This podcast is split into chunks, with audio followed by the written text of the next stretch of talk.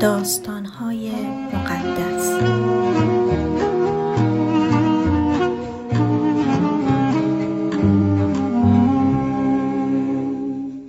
سقوط انسان.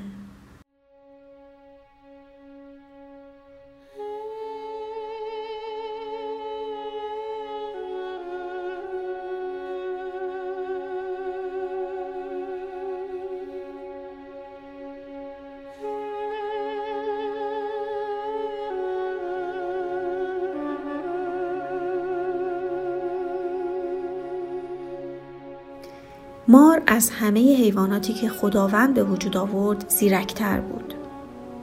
یه روز مار پیش زن اومد و بهش گفت: این حقیقت داره که خدا شما را از خوردن میوه تمام درختان باغ منع کرده؟ زن گفت: ما از میوه همه درختان اجازه داریم بخوریم، بجز میوه درختی که وسط باغه. خدا امر کرده که از میوه اون درخت نخوریم و حتی اونو لمس نکنیم، وگرنه میمیریم.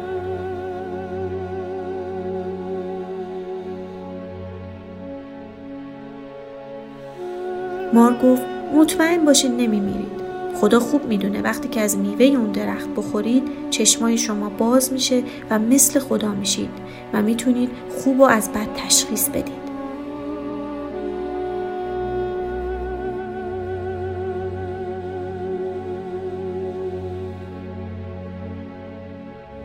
درخت در نظر زن زیبا به چشم اومد و با خودش فکر کرد: میوه این درخت دلپذیر میتونه خوش‌طعم باشه و به من دانایی ببخشه. پس از میوه درخت چید و خورد و به شوهرش هم داد و اون هم خورد. اون وقت چشمای هر دوشون باز شد و از برهنه بودن خودشون آگاه شدن. پس با برگ‌های درخت انجیر پوششی برای خودشون درست کردن.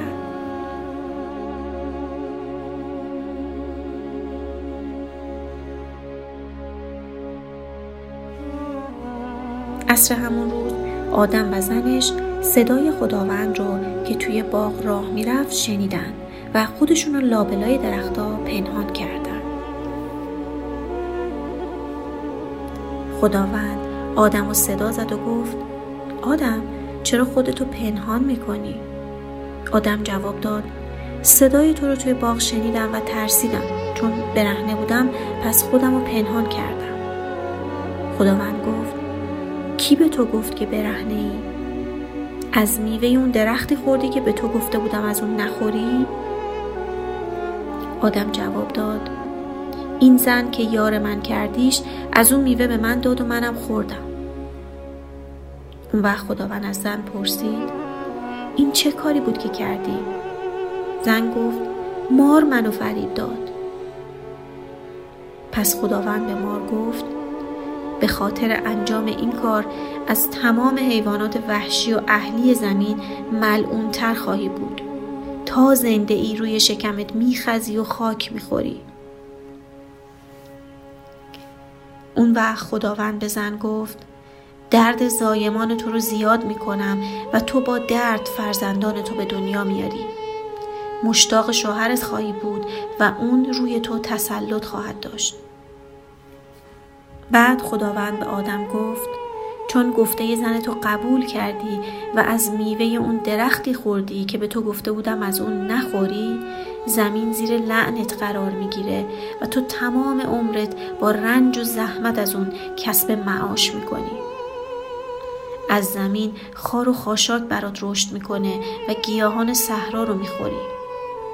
تا آخر عمر به عرق پیشونیت نان میخوری و در آخر به همون خاکی برمیگردی که از اون گرفته شدی.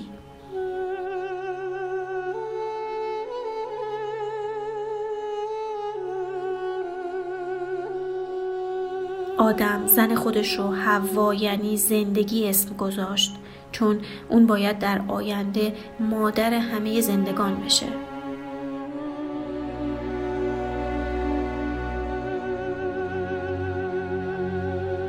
خداوند لباسهایی از پوست حیوانات تهیه کرد و آدم و همسرش رو پوشوند.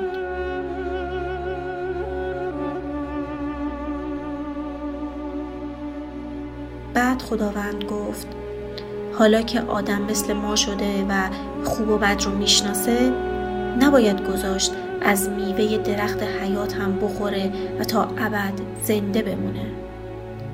پس خداوند اون رو از باغ عدن بیرون کرد تا بره و توی زمینی که از خاکش خلق شده بود کار کنه. به این ترتیب اون آدم رو بیرون کرد و در سمت شرقی عدن فرشتگانی قرار داد تا با شمشیر آتشینی که به هر طرف میچرخید راه درخت حیات رو محافظت کنند.